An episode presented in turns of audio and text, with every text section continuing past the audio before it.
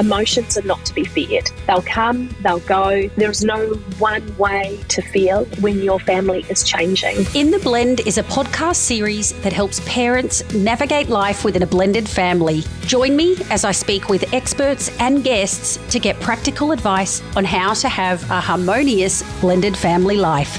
This series dives deep into the unique dynamics, logistics, and challenges of raising a blended family. From new partners to juggling mixed finances, we will help guide you through it. Welcome back to In the Blend. Well, today I have the pleasure of being joined by Rachel Brace. Rachel is not just a registered psychologist, but also a passionate children's book author. She's penned two thought-provoking books, Max's Divorce Earthquake and Harriet's Expanding Heart, and has another one on the horizon. She also has a keen interest in stepfamilies and supporting children and families who are adjusting to divorce and shared care arrangements. During our chat, we draw on her extensive experience working with children to learn about the inspiration for her books, the way that they can be used to help children navigate the complexities of what's going on around them, and also as a tool to help parents and caregivers initiate conversations about often difficult family topics. It was such a delight chatting with Rachel. I hope you enjoy the conversation as much as I did. Okay, Rachel, thank you so much for joining me today. It's lovely to have you here. Thanks for the invitation. Oh, absolute pleasure. Um, as I was just saying, I love it when I, I meet a fellow Aussie who's got a keen interest in the space. Yes. So, Rachel, to begin, let's dive into your journey as a children's book author. What led you to write books that address the complex issues of divorce and family transitions? I think, first of all, like I have a love of reading. Um, always had a love of reading. Enid Blyton was one of my favourite uh, authors uh, growing up. And I really do believe it is one of the most single, most important things that we can do with young kids, be it our own kids or other people's kids. And so I guess knowing how much I got out of books as a kid, knowing how important reading is for kids, I really have always liked the idea of uh, writing something, and then the opportunity didn't really present itself, or I didn't really get motivated to do something about kind of that that, that wish uh, until I started working in the area of uh, family law and divorce and breakdown and parents repartnering. And that kind of led me into going, you know what, I think I have a story that might benefit kids who are going through all of those family changes. And I think one morning my husband just walked into uh, the office, and I was madly typing away, and he's like, "What are you doing? Like, it's seven o'clock on a Saturday morning." And I'm like, "I'm writing a book." And that's kind of, um, well, I said, maybe it's I'm writing a story uh, that turned into a book. And so that's kind of how I ended up, I ended up there. I love it. That is very cool. So your books, Max's Divorce Earthquake and Harriet's Expanding Heart. Yep. So two books you've written so far. Yep. They both explore sensitive topics of sorts. So yep. Can you share what yep. inspired you to tackle these themes and what you aim to achieve with both of the books? Yeah, I guess, look, one third of Australian marriages, um, well, I guess one third of all Australian children will witness their parents' separation. And then of that number, close to half will see the demise of their parents' second marriage. So there's a lot of children in Australia and, and worldwide that are experiencing family breakdown and parental separation, and are also experiencing changes to their family when, when parents fall in love again and, and, and repartner. And so those themes are connected to my professional work as a therapist, mm-hmm. um, and the work that I do as a single expert for the family court. And I guess when I was working with kids, I really kind of wanted something that I could help, that I could read with the kids, or that I could recommend to their parents, that just spoke to the emotions or the variety of emotions, because there's, you know, no one way to feel and no one emotion when people and family go, go through that. So I wanted a book that I could use, that I could recommend confidently to, to others, that didn't really talk to the process uh, that adults go through when they separate, and that just said, look, here are... Ha- this is how you might recognize some of the feelings, and this is what some of those feelings might be. And it's kind of okay. There's, this is normal. Um, and so that's kind of what led me to, to writing the books in this area. It's because it's what I know, and it's the, the families and the children that I work with were going through this. Mm. And in terms of your background in psychology and your extensive experience that you've had working yeah. with children and families, was that very much yeah. the impetus then for for um, putting together these stories? And I'm um, assuming that expertise has really influenced your approach to how you've gone about writing these as well? Oh, yeah, absolutely. I think, you know, it's what I know, and it's that I was really lucky, I guess, to have work with some, in, in a professional sense, support some children who, who were able to give me some really good insights into what it was like for them. And that, that there were a lot of themes that kept popping up in their in their therapy sessions, you know, about the, the world is just shaking and it doesn't seem to, to, to stop moving, you know, and things about it just, it's going to feel like this forever, because when you're stuck in that moment, it quite often feels like you're never going to move move through it. So that kind of stuff was all just swirling around in, in, in my head. And one of the things that I noticed in my professional, you know, life was kids just needed language to be able to talk about that stuff. And, and once they had the language and the vocabulary and the reassurances that they were not the only kid going through this, you know, there, there were other kids as well, and, and it was kind of a normal thing, uh, that then really influenced how I approached the story and the feelings and I guess the the body expressions of those feelings that I incorporated in the story. So yeah, I think my background as a psychologist, but my background in working with the kids going through these events uh, really did, yeah, I couldn't have written the stories without mm. that. And coming back to some of the challenges that the children in your professional experience have been presenting with as they're experiencing these family yeah. changes, could you perhaps yeah. provide a couple of examples or, or shed light on some of the challenges and how your books might specifically address some of those common challenges as well? Yeah, I guess for whether it's divorce or even uh, step family formation, it can create a level of emotional turmoil for both kids and adults, you know, different types of emotional turmoil and different levels. But there's a lot of feelings that come to the forefront for both adults and, and children are absolutely no different. So if you think about feelings of loss or anger or confusion, anxiety, um, and grief and loss are obviously right up there. That's a really stressful and emotional time for, for kids going through that. So I guess in terms of the challenges that that raises for kids is that they're going to be quite sensitive and be overwhelmed quite quickly because they're already coping with a lot.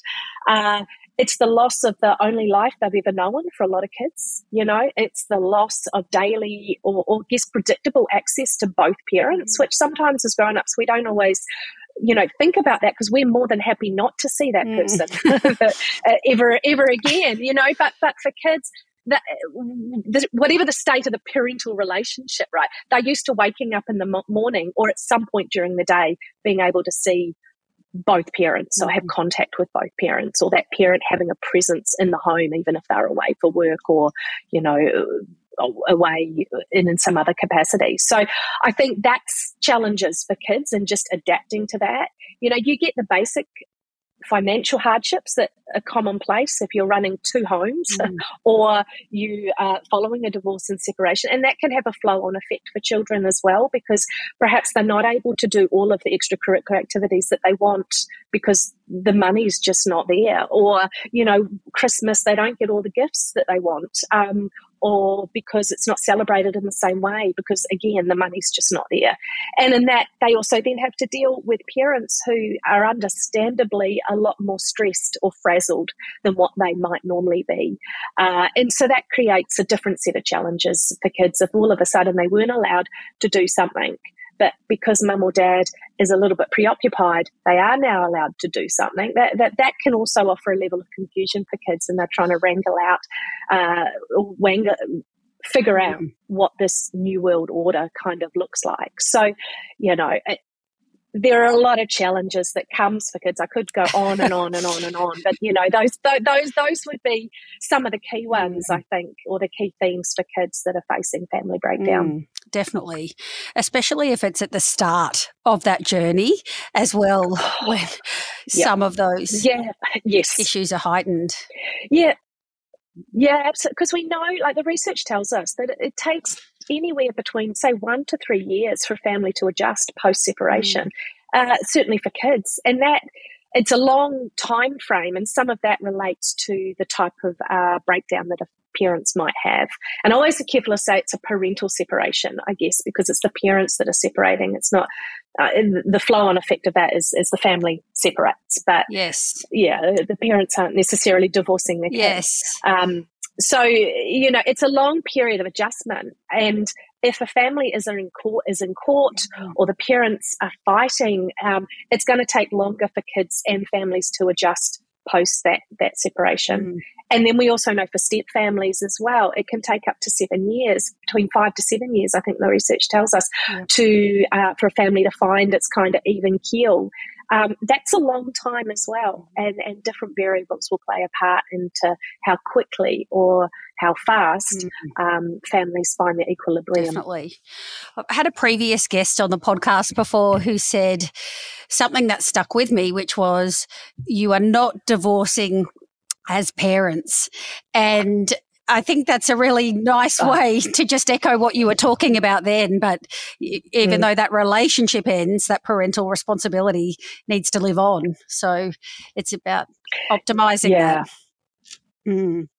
It is, yeah. You might you might stop being husband and wife, but you'll you won't stop being um, mum and dad, or, or mum or mum or dad or dad or whatever that combination yes. is. You know, but but that that has to persist well after a marriage and, a, and an intimate relationship might end, and, and that can be really difficult for parents for any number of reasons. Mm-hmm.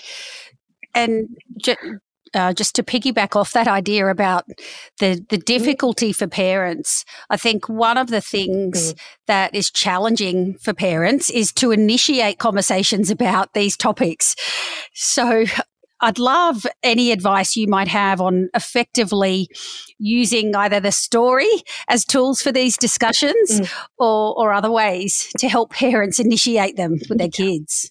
Oh, absolutely. Like, it's really hard to start a difficult conversation, especially if it's not just a difficult conversation for the child, but for a parent or an adult who's grappling with their own feelings around it. Um, it's really hard to know where to start. So I think it's really great that there are books. There's a lot more books now than what there used to be about sensitive topics, be it, you know, death of a parent, divorce or separation, family repartnering. Um, but I think for parents, you find a book that is going to appeal to your kids. So it has to have a picture that they can relate to, or a storyline, or a theme, or something that's going to appeal to your child. Um, if you can find that book, then you just you introduce it into reading time. Most kids or most families uh, at some point have reading time with their kids, be it right before they go to bed, or um, on a Sunday morning when the kids have jumped into bed with you, or, or at some other point during the day. Maybe it's after school as part of their kind of homework kind of uh, ritual.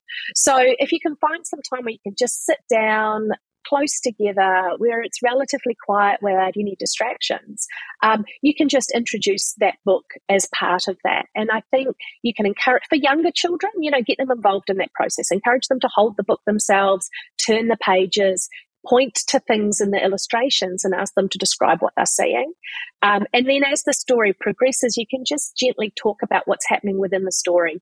So say for Max's Divorce Earthquake, um, you can talk about Max and what's happening for him. And then you can just gently ask whether or not they have ever felt like that. Um, and the answer from a child's perspective isn't the important part. What a parent's doing is just gently starting to introduce a conversation about some of those difficult uh, topics. Um, and I think one of the things I always say to parents is, is don't be afraid of silence, right? You know, if you ask a question and there's there's not an answer, that's okay. You don't need to prompt the child to um, answer or force them to have an answer, because you're planting a seed, and ultimately it's providing a space for maybe your child to reflect on the story, to think about things differently, to compare themselves to, to kind of what's, what's happening for the main character. Um, And in doing that, um, you're doing, a parent's doing all that they need to do.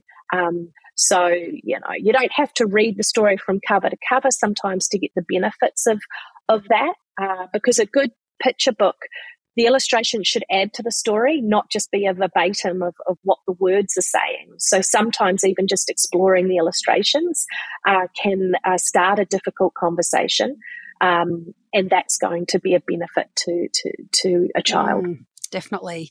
And your books are targeted at the four to eight-year-old age group, thereabouts. Is that correct, Rachel? Yeah, yeah, four, four to seven or eight. Mm. Um, I think it depends on the child's uh, situation, their maturity, and their reading level as well. Like I have read uh, the books through with some nine, eight and nine-year-olds who um, I've seen kind of professionally and receive favourable feedback from them. And then there's been others, you know, nine-year-olds who will f- tell you that it's too young for them. But it's quite interesting. They're still listening, or, you know, if you're reading it to their little brother or sister, mm. um, every so often they pop up with something and you're like, you were listening. like, you, you did get something out of it. So, yeah, but certainly for that that uh, pre uh, preschool mm. early primary school age. Yes. So let's talk a little bit about step families. And assuming that a child who's gone through a divorce is now in a situation where one parent might have repartnered, maybe remarried, and they yep. might have some stepbrothers and sisters, what unique dynamics in your experience have you found that, that stepfamilies bring? There's a lot of difference between first-time families and, and step-families. And I think one of the big differences is that first-time families share a single history of becoming a family. The couple's relationship gen- commences before kids are there, uh, the kids are involved or even on the picture um, or thought about. So they move through that journey into becoming parents together. Um, and kids in a first-time family, when they're born, they're primed for attachment to both parents and vice versa. That doesn't happen in step families, you know, and step families are ultimately born from loss and disruption, which sounds an awful way to start something, but right, but but but we can't get around the fact that grief is quite often a theme of a family's a step family's origin story, and so that has some implications for how we approach it and how the adults need to approach it, uh, and that is something that first-time families don't don't. have to deal with. Mm. I think the bit, one of the biggest thing for step families is there's this insider-outsider dynamic. There's this, uh, and it happens for adults and for children, where there's always somebody that might be feeling left out um, or excluded, be it a child who is only uh, a member of that household um, fifty percent of the time, or is a weekend visitor into that household, and they come into that household to spend time with their parent. And there's other kids who are not biologically related to their parent who get to spend more time with their parent than what they do. Um, and they have to fit into those rituals that they might not be familiar with, or, you know, their, their step siblings used to sitting in the front seat of the car and they want to sit in the front seat of the car. So there's those types of challenges for kids. And then you get the poor old step parent who has walking a tightrope about how they might manage a difficult or challenging situation because they don't get the family joke. They don't get the inside joke that, that is happening between their partner um, and, and their partner's child. So, you know, there's, there's that dynamic that is very prevalent um, and it pops up however established a step family is. And then loyalty binds, I think, is another uh, situation which, you know, is really difficult for children in step families, um, even when their parents' relationship is amicable, but especially if their parents' relationship post-separation is highly conflicted and full of animosity. Mm. I think you've very nicely summarised the challenges there. Being in a being in a step family myself, I just I totally identify with those, and I think um, I think yeah. there, there can really easily be that feeling of of us and them, if you like, and um, yeah. and that that can take yeah. place across all sorts of different relationships and dynamics. But yeah, I think I think you you, you yeah. captured that nicely. So. Yeah. Coming back to the books, uh, and I'm still in awe that you yeah. have time to write these books on the side as well, Rachel, knowing this is you've got a day job um, that you're doing in, in the background there as well. But have you got any other exciting projects or new books in the works that you're thinking about? Oh, yes, I've got a book that is currently with the illustrator, or a third children's book that's currently with the illustrator at the moment, and hopefully will be available for purchase sometime in the first half of next year. Um, and it's called Millie's Parent Airport, um, and it is about transitions and changeovers that, that children living in shared care um, arrangements uh, experience. And it kind of came from the idea that, you know, when you've got children, be they are living in a solo parent household or a step family um, situation, but they're living and moving across two homes, and every reunion with one much-loved parent is also a separation from an equally loved parent. So that theme of each hello is also a goodbye, and the emotions that that can generate for even the most resilient kid. You know, changeovers and moving all the time can be can be a really um, well, challenging, I guess is, is the word I'm looking for, but, but, but in various levels, it can be challenging for kids. Mm. Definitely, definitely. Yeah. So the book, yeah. so the book provides a, a story that children in that situation can relate to through identifying the, the backwards and forwards. Yeah, it uses the analogy, which I was really lucky. I had a beautifully articulate nine-year-old uh, that I used to work with a very, very, very long time ago, and he had an he, he was trying to explain to me what it was like for him moving and living between two homes, um, and he used an analogy of it being like at the arrival and the departure gates of an international airport at, simultaneously. Mm-hmm. So, you know, if you think about the melting pot of emotions and feelings that you see, I mean, that final scene in Love Actually mm-hmm. kind of sums it up, the movie Love Actually, right? You know, it's a melting pot of emotions, and and it's that idea uh, for the main character, Millie, um, that every time she is moving between her homes, it's like being at her own Uh, international uh, parent airport as she uh, moves or flies um, between uh, her two parents' homes. Mm. I think that's fantastic, um, and I love that analogy. I'm really impressed that a nine-year-old's come up with that. That's a great. Oh, I know, it's a great analogy. Um, yeah. yeah, yeah. Are you able to share with us any, yeah. of, any of the specific strategies that you would recommend for children who are perhaps struggling somewhat with that conflict uh, of the backwards and forwards? Yeah, I, yeah, I think if it's the actual transition, because transitions and moving from one thing to another um, are difficult for kids for any number of reasons. So it normally is uh, a way of helping them develop some strategies to kind of calm their nerves, uh, to calm their anxiety, or to quell their thoughts. So in the story, Millie has a little a little rhyme that as she's just, you know, she says one, two, three, four, uh, monkeys, rainbows, unicorns, breathe in, breathe out. So she's got something uh, that she uses to help her uh, monitor her breathing. So that breathe in to the count of four, breathe out to the count of four. And we know that that automatically uh, helps to calm nerves, to help regulate our heart rate. Um, and for her, she in the story, you see her reciting that to, to herself. And, and uh, there's a beautiful illustration kind of that Angela has done that goes with it of a little girl breathing in, uh, sniffing a flower, and then blowing out um, some candles on a cake. Mm, beautiful. Um, Rachel, we're almost at time here. So to wrap it up, what are some of the key messages or takeaways that you hope both children and adults as well would gain from reading your books? I guess one of the, the, the big things is that, you know, emotions are not to be feared. You know, even the most uncomfortable uh, emotions, um, they're not to be feared. They'll come, they'll go, and that uh, there's no one way to feel when your family is changing.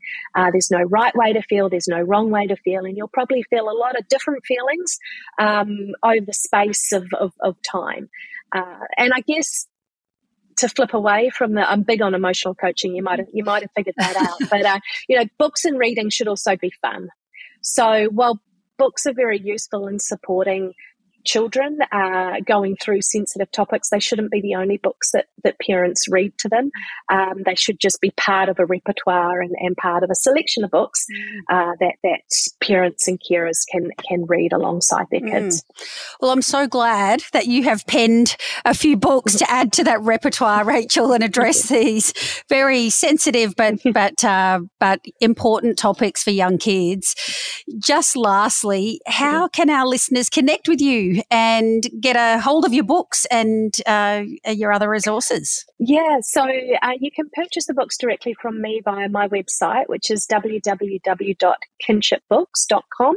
Um, they are also available online at, at other major bookstores or selected bookstores, and uh, a lot of other bookstores also hold them in the brick and mortar stores as well. And you can connect with me via Facebook or Instagram. Um, I think my handle is at Kinship Books. Um, and yeah, that's probably the easiest way to get hold of me and to find out a little bit more about the books and about all the issues that I've kind of touched on today. Fantastic. Thank you so much, Rachel. And we will absolutely link to all of that in the show notes. Thanks again for your time. Brilliant. Thanks, Laura. Thanks for listening to the In The Blend podcast. The show notes for this episode are available at in the blend dot com dot a u. And if you like what you heard, be sure to subscribe and please rate and review in your podcasting app. You can also follow me on Facebook, Instagram, and LinkedIn.